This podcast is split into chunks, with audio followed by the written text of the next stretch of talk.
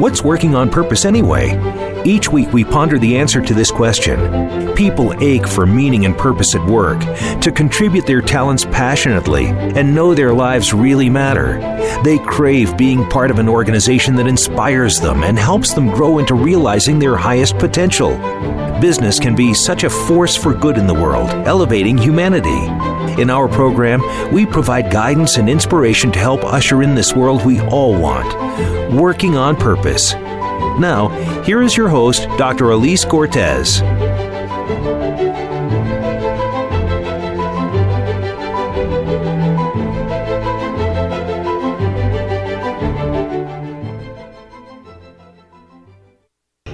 Welcome back to the Working on Purpose program. Thanks for tuning in again this week. I'm your host, Dr. Elise Cortes, joining you live from Dallas, which is home base for me. If you've been tuning in for a while, you know this program is a thought leadership series that enlightens and inspires listeners with insights from distinguished business leaders and subject matter experts. Our conversations are designed to elevate your thinking and entice you to take a conscious and inspirational approach toward leadership and business. Before we get into the program today, let me give you two announcements. The first is we've launched Gusto Now, which is a growth and transformation e learning platform dedicated to awakening meaning, passion, inspiration, and purpose in people, leadership, and organizations. It features leadership development and other professional development courses in English, Spanish, and Portuguese, delivered by yours truly. You can learn more at gusto now.com. The second announcement I want to share with you, I'm so excited to say that my book is, is now out on, on Amazon. It's called Purpose Ignited how Inspirational Leaders Ignite Passion and Elevate Cause. It's actually due for release November 17th, though you can pre order it now. Thank you very much for your support. It was amazing to finally get it out there. Now, on to this week's program. With us today is Norman Wolfe. He is the founder and CEO of Quantum Leaders, which is a leading voice in bringing about a transformation of the core paradigm of business. He is a 15 year veteran of Hewlett Packard, has led and consulted with companies large and small, and he's the author of The Living Organization an application of the core principles of how the world works and how organizations can create extraordinary impact. We'll be talking about the paradigm shift necessary to help business evolve to its best, the central element of energy in doing so, and dive deep into a few of the core elements that really distinguish Norman's work and model. Norman, welcome to Working on Purpose. It's a pleasure to be here. It's amazing that you're here. And Let's just give a, a, shout out to you if we can, because you reached out to me on LinkedIn a few months ago and just said, hey, you know, why don't we talk? Got a few things in common. And um, it has been magical ever since. I'm so glad that you took the leap to reach out to this stranger. Yeah, thank you, Elise. It has been magical, and I've enjoyed it thoroughly. it's it's uh, it's such such a pleasure to meet people who are uh, so committed to helping facilitate this this period of transformation we're going through. Mm-hmm. Well, you know, I've been had a few conversations along the way leading up to this one, um, and we've been talking about something that's really important to you. And what you keep saying to me is that that now is the time for this major paradigm shift. That in order for business to reach its full potential, leaders and organizations must completely change their view of themselves. So, for our listeners who have not been eavesdropping into those conversations, tell us more about that paradigm shift. You know, I've excuse me, there are two forces going on if you think about them over the last four or five decades. One, employee engagement is abysmal. Mm-hmm. People just don't enjoy what they do. Second, the ability for leaders or organizations as a whole to achieve their strategic objects, objectives is also quite abysmal. If you look at the statistics put out by most of the consulting firms and many of the academics, the failure rate of, of achieving the objectives of strategic initiatives is 70%. 70% fail. Mm. 30% do succeed, so let's not take that away from those who are being successful. Isn't it amazing that we have an organizational framework that isn't doing very well and at the same time isn't creating environments where the very people who are charted with executing what has to be achieved aren't very satisfied. Something was fund- fundamentally wrong. And as I looked at the proliferation of new ideas, new theories, new models coming out of academia and consulting groups, um, whether it be uh, creating agile business coming out of the you know IT agile movement, right? Let's apply agility to the business or lean improvement methodologies, or now we've got reinventing the organization and teal and new ways of working and self management, self organizing. We're still failing. So I thought, hmm, something more is going on. We've got very smart executives, very talented people. Something is fundamentally wrong. And that's where I decided that the problem is the paradigm. Simple definition of paradigm how we see the world, what our worldview is, what our, some people these days like to call mindsets. And it's that mindset that causes us to do what we do unconsciously. Mm-hmm. Mm-hmm. I delved into that and said, well, what would be a better mindset or a better paradigm than the mechanistic Newtonian view of the world where everything's a machine part and and we just follow this, you know, if we understand all the machine parts, we can figure out how to create something. Well, that worked great at one point in time. I, I don't want to take away from it. The Industrial Revolution was based on it, and we've had a say 100 years, 150 years of success from it. It just doesn't fit today's world. Something new has to be birthed, something new has to be created. And what I think it is, is let's look at an organization as a living being. It has a lot of those same attributes. And what we're calling for in organizations going forward is um, the attributes that we would associate with a living being as opposed to a machine. We want them to respond. We want them to create environments that support others. We want them to be caring. Uh, we want them to be agile. We want them to adapt and learn. Machines don't do that. Human beings do. So mm-hmm. I created a, a new model called the Living Organization. Well, and I've got to share just a couple of things that I thought were such pearls because, as you know, I read your book cover to cover, as I'm prone to do, and and I love your definition. You say organizations are living, breathing organisms, organisms with distinct personalities. They have a soulful purpose, which is the core reason a company exists, and the mission is how we express that. The vision is what the world will look like in the future when the soulful purpose is more fully realized that is a totally different view than what you just described before about the mechanistic Newtonian Absolutely. way. And, and you know, we've talked about in, in companies over the years, as a perfect example, mission, vision, and values. But if you listen to the way you described it and the way most people think about it, there's a clear distinction. In, in the way most people think of a mission, vision, and values, it's a mechanistic approach. That's the old paradigm, co opting and corrupting new ideas and it just mm-hmm. makes it into a mechanistic approach which has no energy to it no no life to it no no nothing for people to engage around. But if you think about it from a point of view of it's it's here to create something to contribute something to to make a difference. And, and that we're going to take this journey of making a difference in the world. Now people get excited about that. Um, so well, and that's where we get to evolution, right? So uh, you and I have had a couple of really fantastic conversations talking about energy and the importance and the necessity of change. And uh, for me, when you talk about evolution, you say which ex- which asserts itself when a species or system no longer fits its environment and creates a crisis that forces the system to adapt to the new environment or die. So paint a picture for us, Norman, of how evolution relates to your living organization.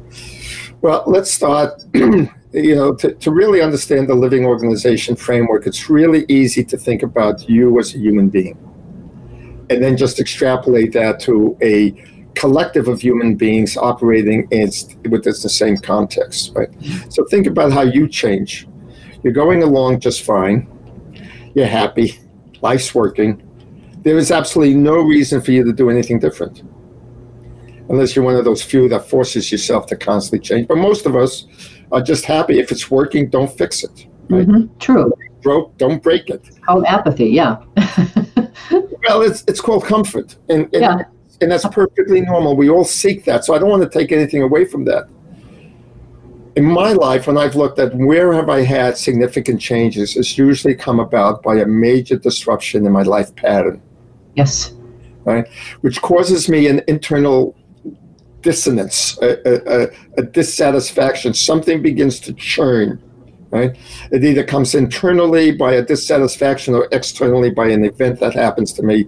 My wife decides we should get divorced, right? That that's there you go. Important catalyst for me too. Yes. Now let's extrapolate that to an organization, and you see typically when organizations change is when they're forced to. Mm-hmm. Uh, Facebook comes along and completely di- disrupts our marketing models the internet comes along and completely disrupts how we do business. These are evolutionary events. COVID comes along. Mm-hmm. Right? So these are perfect examples. And, and again, it's natural and it's part of the evolutionary process. Why resist it? Why not learn to say, okay, COVID's here, something needs to change, let's get creative, and figure out what to do to move forward, just like we do in our personal lives. I say that intellectually, I know it doesn't happen that way. We go through the steps of death and dying. Hmm. Well, we go the shock, and then we deny, and then we get angry, and then we blame, and then we bargain, and then we go through all these things. But eventually, after we process through all that, which is really nothing more than a release of energy. I mean, mm-hmm. as go through those stages, we're just releasing the energy and allowing the old to dissipate to make room for the new. Why not do that consciously and facilitate quicker movements, quicker changes, both on an individual level and in an organization? So mm-hmm. embracing, embracing those things that appear difficult with compassion for self and others usually helps things move along much faster. Resisting them causes not so much. Not so much. Yeah. Well, I want to take that one step further, Norman, because one of the things that you've, I think, said, it's probably in your book somewhere, but I know you and I talked about it, which extends what you just said and it makes it even more profound, is you say that um, ch- changing identity is a death sentence. Um, and that I find that to be arresting and spot on. So, kind of, you know, what you're really saying is, in order for us to move on to the next level, we have to let go and let that other previous identity of ours die away in order to make room for something new. And that that opens something for me and that's really dramatic. So say a little bit more about that. Well you know the chinese have a proverb may you die a thousand deaths before you die. Oh, i've not heard that. It's a beautiful proverb if we learn to embrace it. Mm-hmm. but when i create my sense of self i invest a lot of time and energy in it over the course of my life it's my sense of identity. It's who I am. Right? Now, if you really look inside of you, who you are is made of multiple people. Right? And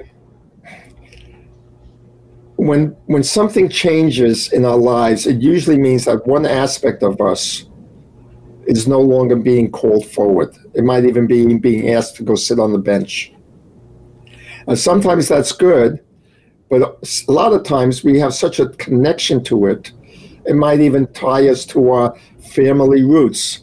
My great great grandfather lived in this place, and now the hurricane has come, and there's going to be a sadness, almost like my some part of my life is dying. Mm-hmm. Right? That's what I mean. But I mean, those are just some examples. I'll give you another one. When my mom passed away, there was a part of me that consciously knew was never going to be called forward again. The, the, I was the baby of the family, and whenever my mom called, I became the baby of the family. At the age of 40, I was still the baby of the family. But that little boy in me was no longer going to come forward. And part of my sadness of my mom dying was that part of me was never going to come out again. And that's a loss, that's a death. Mm-hmm. Organizations go through the same thing everybody is used to working with clients in a certain way. We've got it all worked out and everything's cool. And we have this wonderful way of dealing with and selling these products. And then all of a sudden, COVID hits and you're not doing that anymore. That's a death. That's literally yes. a death of a being. So we got to allow that to process through, which is the grieving process, which is mourning, acknowledging it, appreciating it, and letting it go. Mm-hmm.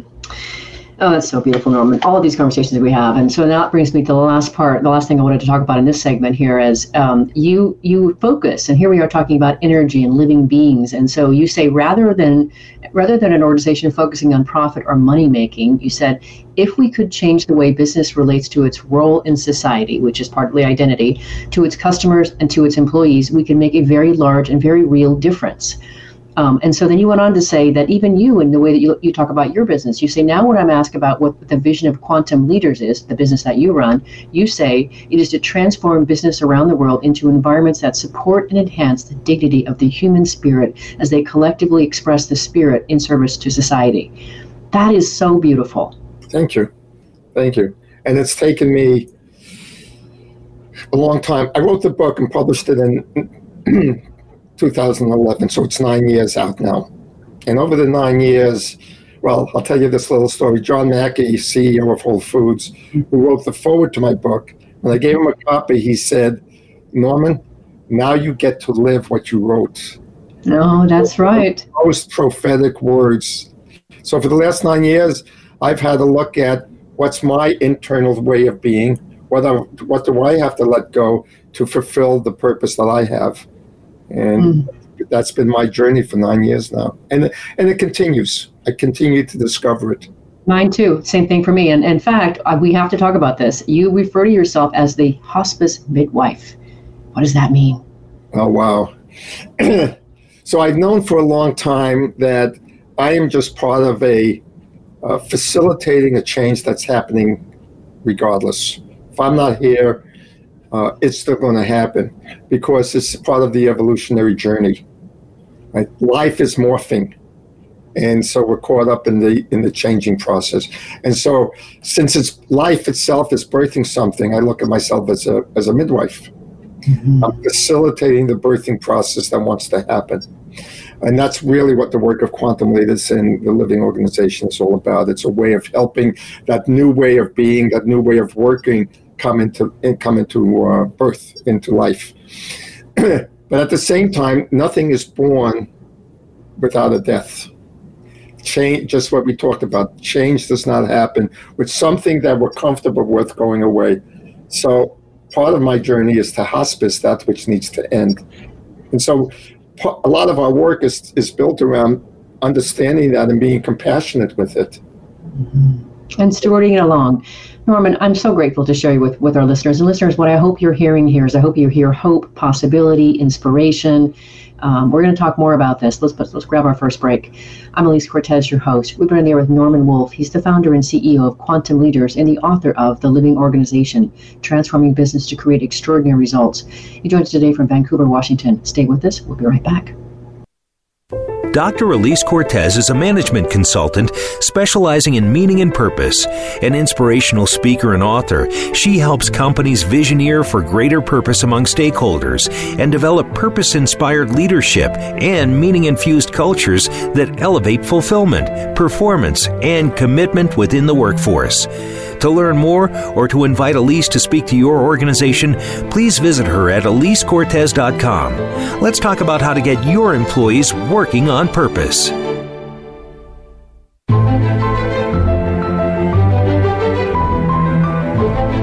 This is Working on Purpose with Dr. Elise Cortes.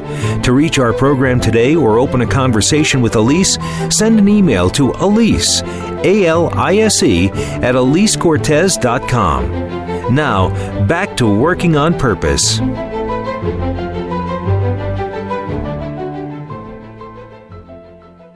Thanks for staying with us and welcome back to Working on Purpose. If you're just joining us, my guest is Norman Wolfe. He's the founder and CEO of Quantum Leaders, which is a leading voice in bringing about a transformation of the core paradigm of business. He has a 15 year experience set with Hewlett Packard and has led and consulted with companies large and small. He's the author of The Living Organization, an application of the core principles of how the world works and how organizations can create extraordinary impact. I'm your host, Dr. Elise Cortes. So, for this next segment, Norman, I really wanted to focus on energy, and energy is a really amazing thing. You and I have talked about that quite a bit, and I've people oftentimes say to me, "You're all about energy. I love your energy," and here you are. You've really done something amazing and I find what you say in your book riveting about this. You say if everything is energy, which cannot be created or destroyed, it stands to reason that creating results is a process of transforming energy from one form into the form of our desired results. That is so profound. Tell us more about this notion of energy and desired results. Well, if I look, once I came to the realization that organizations are living beings, the question was how do living beings create outcomes? How, how do I create? I, I've had experiences where sometimes the outcomes happen so effortlessly, even to the point where I forgot I set that goal, and a year later it's like, boom, here it is. And other times I, I struggle and I struggle and struggle and it's difficult. What's going on? And that's really what I wanted to set out to accomplish, not only for myself and my personal life, but for myself as a leader of organizations and, and consulting with leaders of organizations. And what I concluded was, and it's part of my engineering, mathematics, scientific background, um, if everything is energy and energy can't be created or destroyed, then obviously what we're doing is playing with energy. So, what is that energy? In, in my book, I describe three fields of energy the activity, what we do, and how we do it. Mm-hmm. That makes sense. You know, you can look at that as kinetic energy. You can see it. It's it's energy expressed but there's other energy fields that come into play as well. Some lie in the field of potential energy waiting to be expressed, and some actively being expressed. And the other two fields is what I call relationship energy. Relationship energy is the energy of interaction. And it, it takes on two meanings for companies. One, internal to the company, it's the energy with which people interact together and if you just think about that from an energy point of view, contributing to the production of an outcome, if there's harmony within the team, if the team supports each other, we call that synergy. The definition of synergy is often referred to as two plus two equals five. Right? You get more out of it. In, in, in physics term, in engineering terms, you've got two waves, energy waves, that are in phase with each other and so amplify. Mm. Conflict, we know what happens with conflict, nothing gets done. Everybody's busy arguing and bickering and, and nothing's happening. But that's two energy waves out of phase or attenuating down to close to zero, so nothing's happening.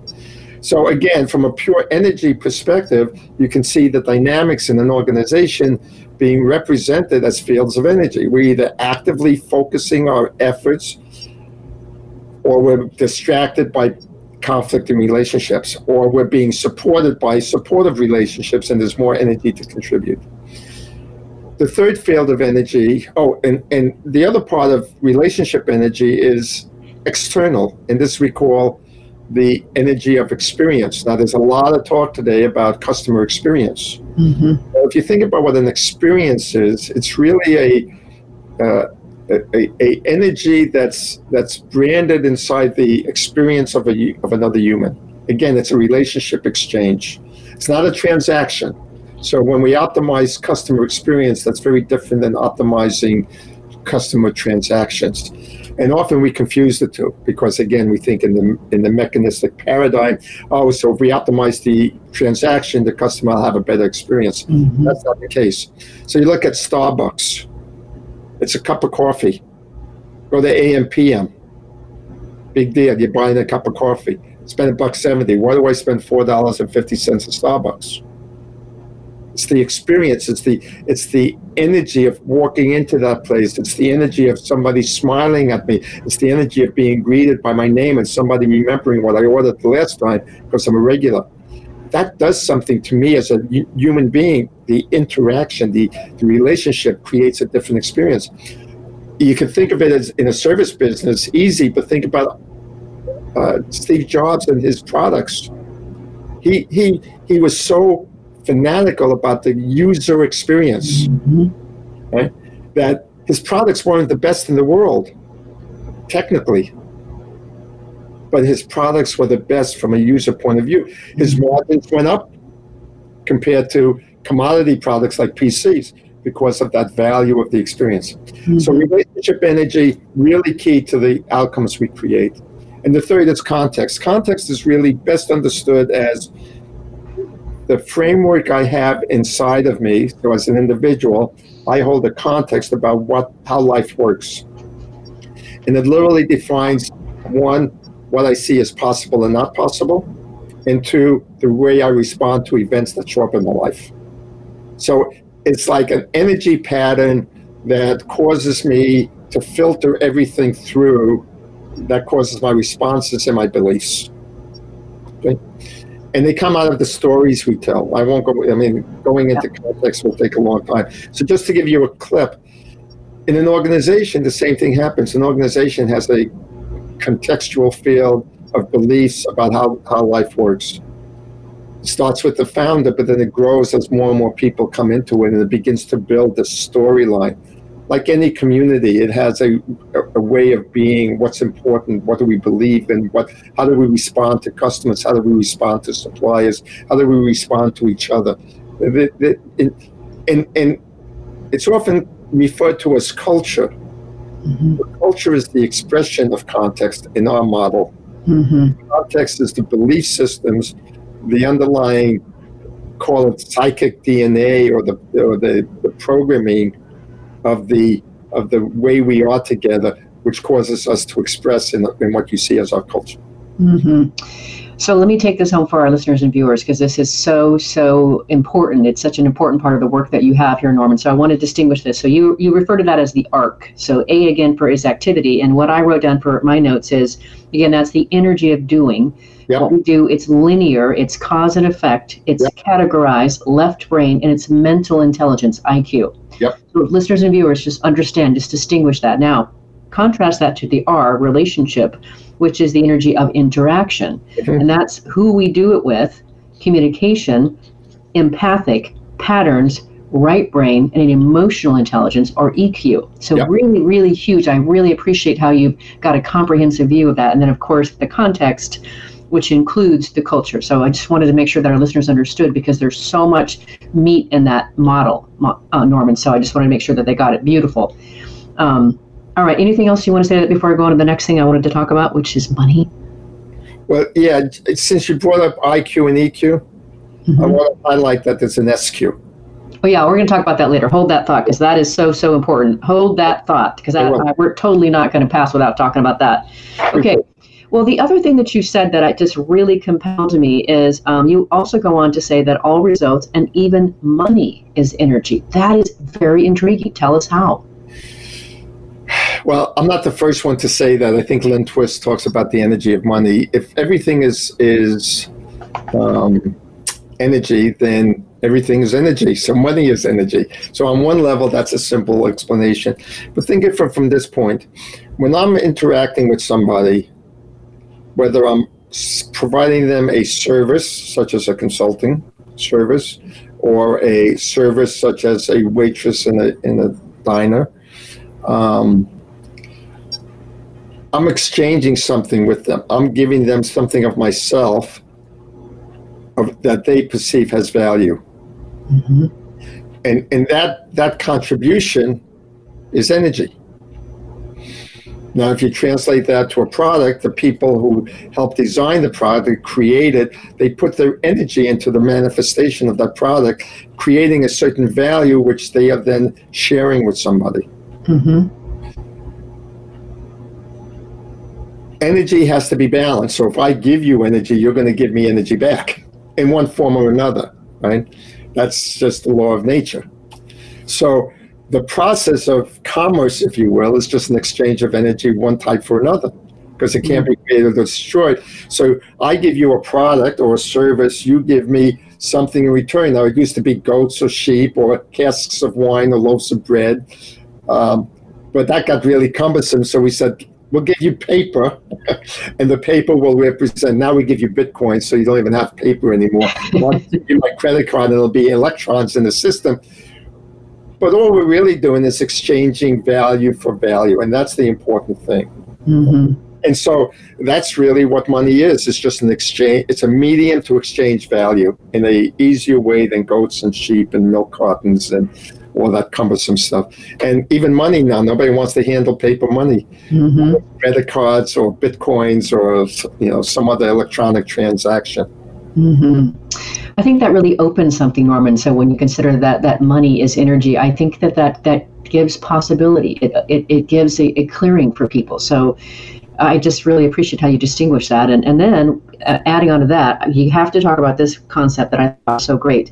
Um, you talk about how we communicate our messages is, is really through our own internal state. So speaking about energy exchange here, and you say, of course, we can control this this in, this internal state. Um, but and how this talk about how this concept manifests in individuals or in organizations. Will you say more about how it is that we communicate through our internal, or did you say inner state? Uh, either one, internal okay. state. Uh, think of it as a state of being, right? Mm-hmm. So, and, and think about states of being. Probably easiest to understand if you think about emotions, because emotions carry energy, right? And the energies yes. are cause our bodies to be in a certain state. So think about what your body feels like when you're in a state of anger mm-hmm. or frustration, right? The body is usually tense, it's got heat to it. I mean, energy, right? Now think about your body in a state of, of um, watching a sunset and see or seeing a baby smile. Mm-hmm. Or just being in, on a beach watching the the ocean roll in and the sunset over the horizon. And all of a sudden, you're in a state of calm and peace and relaxation, and everything's okay. And think about what your body feels like in that kind of state, right? Now, if you go into, say, a relationship with somebody and you're in a, a conversation and you're in an angry state inside, but you're trying to select your words carefully, guess what they're going to experience? Right? They're going to sense, they're going to feel, because what you're transmitting along with the words is this energy that lies within you. Mm-hmm. If I walk into a room, I just had a consultant share with me. I, I was just teaching a workshop, which we just launched. Uh, actually, our, our pilot was over the summer, and we're going to have the first uh, public one starting November 3rd. And I was taking some consultants through some of the stuff and one of the exercises we do is teach them how to shift the state of being mm. so that they enter into a more what we call heart centered, connected uh, place with, with people. And he said, you know, I was in the conversation, I was coaching this executive, the CEO, and I just shifted myself into that state. The CEO did not know what I was doing.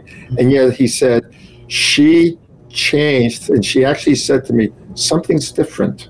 Mm. He opened up, and not only opened up, but discovered some new things just because he was in a different state. That's what I mean by that statement. It's mm. powerful, powerful when we become conscious of what state of being I'm in when I'm in a relationship. Mm-hmm. And again, that goes for individuals, teams, companies, organizations, and, and it's such a powerful concept. That's why I had to have you talk about it. It really grabbed me for a lot of the things that I'm doing in my personal life and my business. So Absolutely. beautiful, Norman. Beautiful. All right, let's grab our last break. I'm Alise Cortes, your host. We've been on the air with Norman Wolfe. He's the founder and CEO of Quantum Leaders and the author of The Living Organization Transforming Business to Create Extraordinary Results. He joins today from Vancouver, Washington. Stay with us. We'll be right back. Dr. Alise Cortes is a management consultant specializing in meaning and purpose. An inspirational speaker and author, she helps companies visioneer for greater purpose among stakeholders and develop purpose inspired leadership and meaning infused cultures that elevate fulfillment, performance, and commitment within the workforce. To learn more or to invite Alise to speak to your organization, please visit her at alisecortes.com. Let's talk about how to get your employees working on purpose.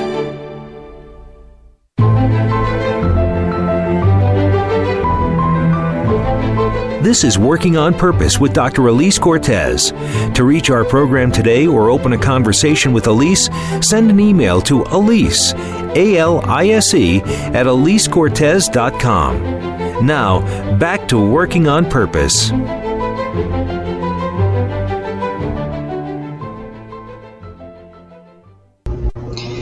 Thanks for staying with us and welcome back to Working on Purpose. If you're just tuning in, my guest is Norman Wolfe. He's the founder and CEO of Quantum Leaders, which is a leading voice in bringing about a transformation of the core paradigm of business. He is a 15 year veteran of Hewlett Packard, has led and consulted with companies large and small. He's the author of The Living Organization, an application of the core principles of how the world works and how organizations can create extraordinary impact. I'm your host, Alise Cortes. So for this last segment here, before we get into it, I want to I want to share something with you, listeners and viewers. Uh, as Norman and I began our conversations a few months ago, he, in one of the conversations, he said, "You have to meet my friend Ellie." He said, "Sometimes when I talk with you, I forget that I'm talking to you, and I think I'm talking to her. Just talk to her." So of course, we took you up on that and immediately had an, an amazing conversation, and we saw why you connected us and it is about energy, and I want to share, uh, listeners and viewers, that Ellie's up to something remarkable. Uh, she is out to create an energy institute. Um, and so she's, so if you look for her, she's in New Zealand. Um, Ellie Tahar is her name. And I just wanted to share, you know, when you start, said at the beginning, when you when you just put yourself out there and you just do it on faith and out of out of goodness from your inner state, amazing things happen. So I just wanted to give her a shout out as to what she's up to in the world. It certainly smacks of, of this conversation. So, comments before I go on to the next question? No, Ellie's a wonderful person with a beautiful heart and, and really committed to doing wonderful things. She and just to kind of ground her a little bit, she was a CEO of a pharma company, New Zealand Pharma, and now she's also a CEO of a, a company that's uh, helping ne- Nepalese women bring their products to market, and she's working magic throughout the whole global supply chain to help this. She's a beautiful person. Mm-hmm. She really is. I'm so grateful that you introduced us, and that goes again back to, you know, just the notion of, of, of energy and exchange, and just, and I would say the way to say it is riding the wave. Yep. Right. That's what you and I have been doing for the last few months now, and here we are together online, so or on air. Um, Okay, so the next thing I want to talk about, and this gets to what we've, it'll build on what we've been talking about so far, but you say, and I quote, experience is the energy that lies underneath the activities of the interaction of your people, processes, and products. It provides them with an unseen but quite real jolt of energy that either repels or attracts them to you, unquote. Tell us more about that. Well, you ever wonder why some companies, well, again, I use Starbucks or Apple, draw a crowd that becomes almost evangelistic. in a mechanistic way of thinking, we try to understand it by talking about brand identity. I got to tell you, brand is a byproduct of the energy that people experience. Uh, and it goes to this relationship energy I talked about earlier.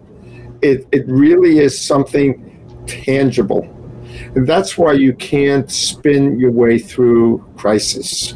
If you're not authentic, people feel that energy. They do. I mean, it's just, it, it's so palpable, but we pretend it's not. And here's a, here's a perfect example go into a room of people that you have no knowledge about and just stand and observe for a few minutes. You'll pick up exactly what they're feeling You'll know. You just sense it. Or walk up to somebody you're close to and you feel something's wrong and you can just feel it. And you'll say, What's the matter? And they'll go, Nothing. and you go, Yeah, right. I mean, everything's fine. I'm just okay. I'm just tired. Mm, I don't think so. Where does that where does that knowledge, that awareness come from? Well, it's it's literally energy. The body is like an antenna in the field of energy that surrounds us. And when we learn to tune that antenna to different frequencies, we pick up all sorts of information. Uh, in, in, when in my HP days, we were taught how to do management by wandering around. goes back, I know this concept. Goes, goes back many, many years, decades. Um, in, in lean operations, they talk about the Gemba walk, which means go to the place where it's happening. Hmm. And people think that you just go and observe. No, you don't just observe with your mind or your, your, your eyes. You observe with your body. You feel what's going on around you. Right? And there's so much information in that little, in that sensing. Right? So this this field of energy that I talk about, recognizing that it's all energy, is just so useful to really know what's happening. Some people might call it reading people. Well, you can you can put all sorts of names on it, but just recognize it's just energy, and the body the body is literally designed to sense energy, and we trust our experience of the energy we experience rather than the words said. That's why people are either authentic or they're not. Mm-hmm. Mm. Okay, now we get to go take it another step further and talk about that spiritual uh, quotient you were talking, spiritual intelligence. So, you, another really compelling idea is you say, and I quote, "The next frontier is to expand our ability to assess one's one's skill with the with the use of context energy, spiritual intelligence, or SQ." Um, and then you go on to say companies such as Nokia, Unilever, McKinsey, Shell, Coca-Cola, Hewlett Packard um, uh, uh, uh Pharmaceuticals and Starbucks are using models for developing and measuring spiritual intelligence. I was blown away by that, thrilled to read that. Tell us more about that.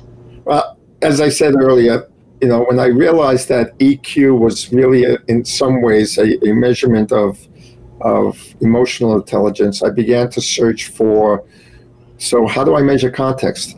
I, again, I'm a, I'm a manager, I'm an executive, I'm an engineer, so I know the importance of what you measure is what you get. So if I can measure activity, we have all sorts of tools for that.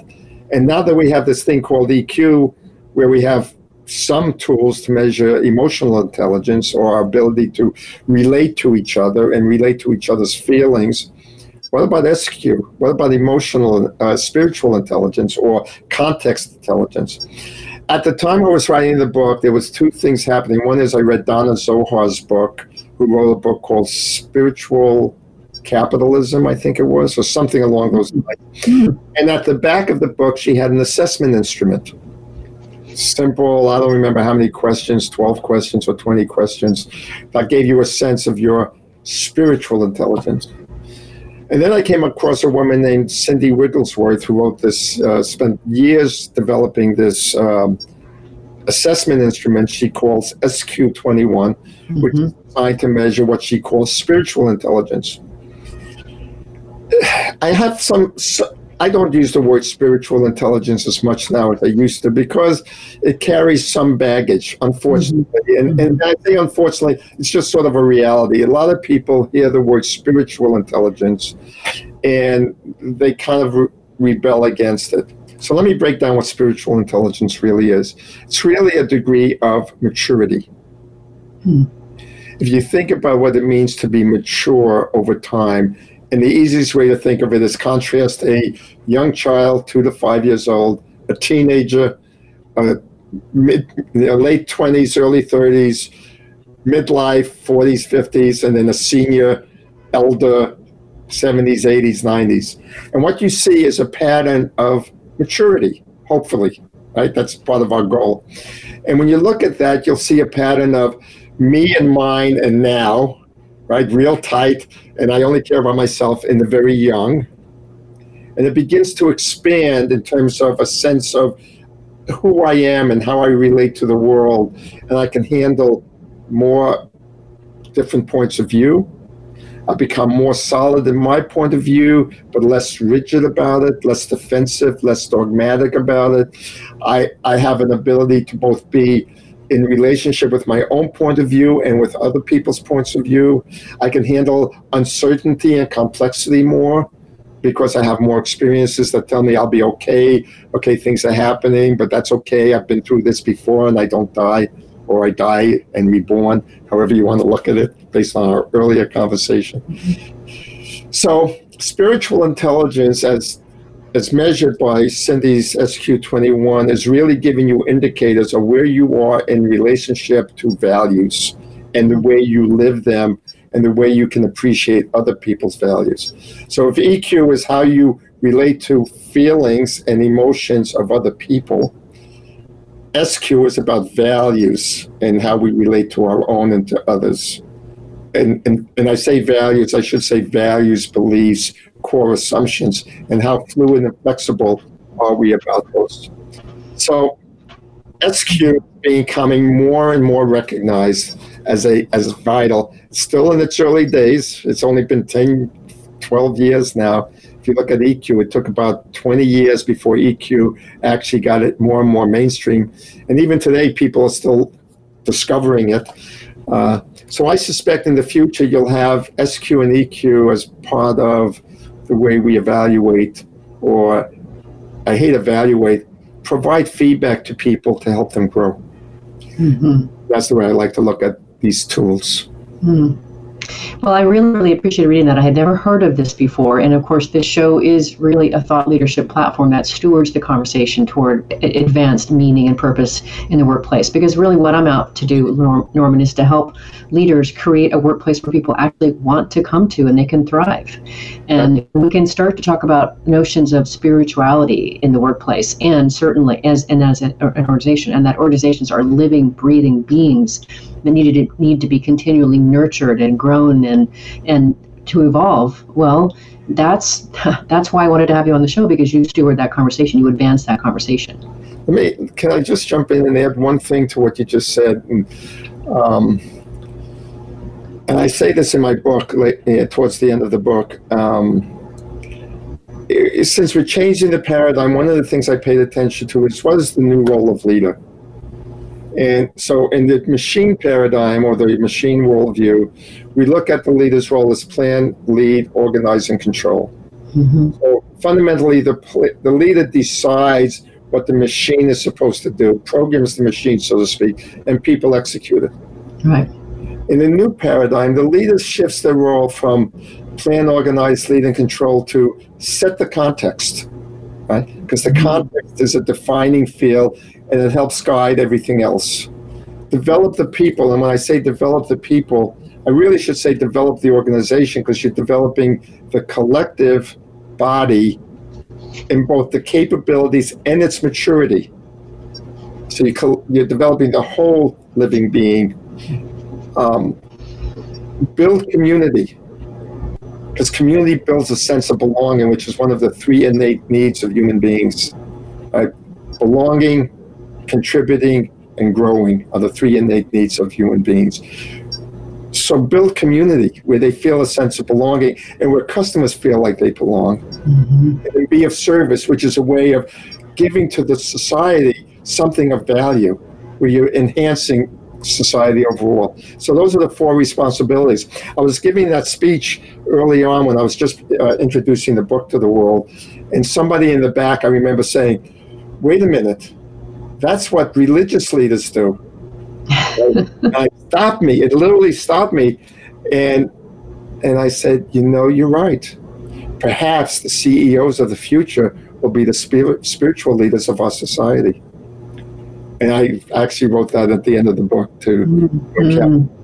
So I, you know, where you're going, what you're doing with purpose and meaning, that's that's at the core of context. Is is the expression of our purpose and meaning. It's mm-hmm. taking a field of energy and giving it shape, and that's so important.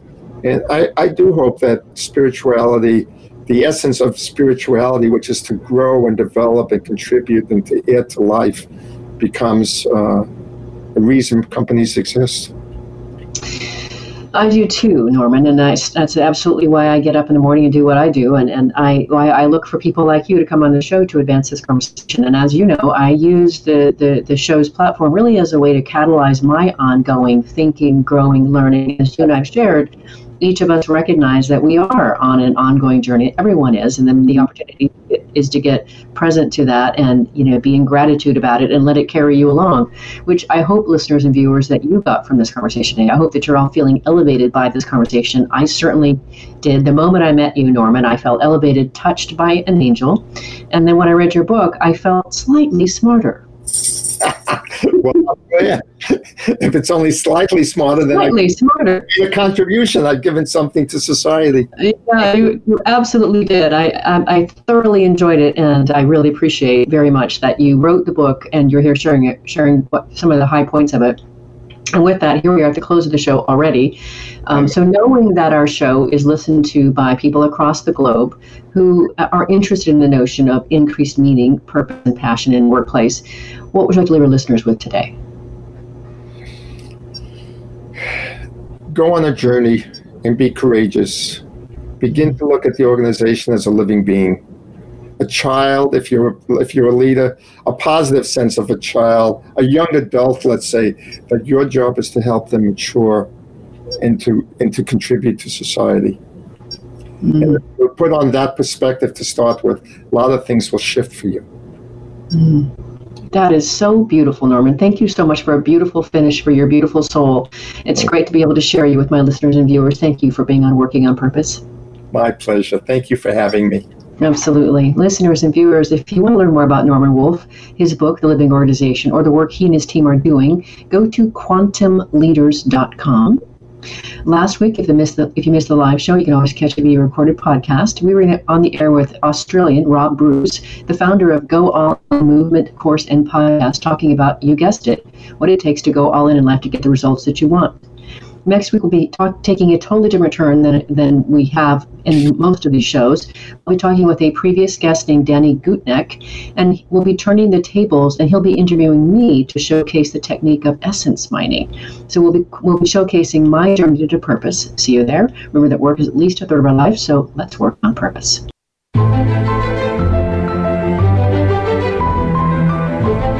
We hope you've enjoyed this week's program. Be sure to tune in to Working on Purpose, featuring your host, Dr. Alise Cortes, each week on the Voice America Empowerment Channel. Together, we'll create a world where business operates conscientiously, leadership inspires impassioned performance, and employees are fulfilled in work that provides the meaning and purpose they crave. See you there. Let's work on purpose.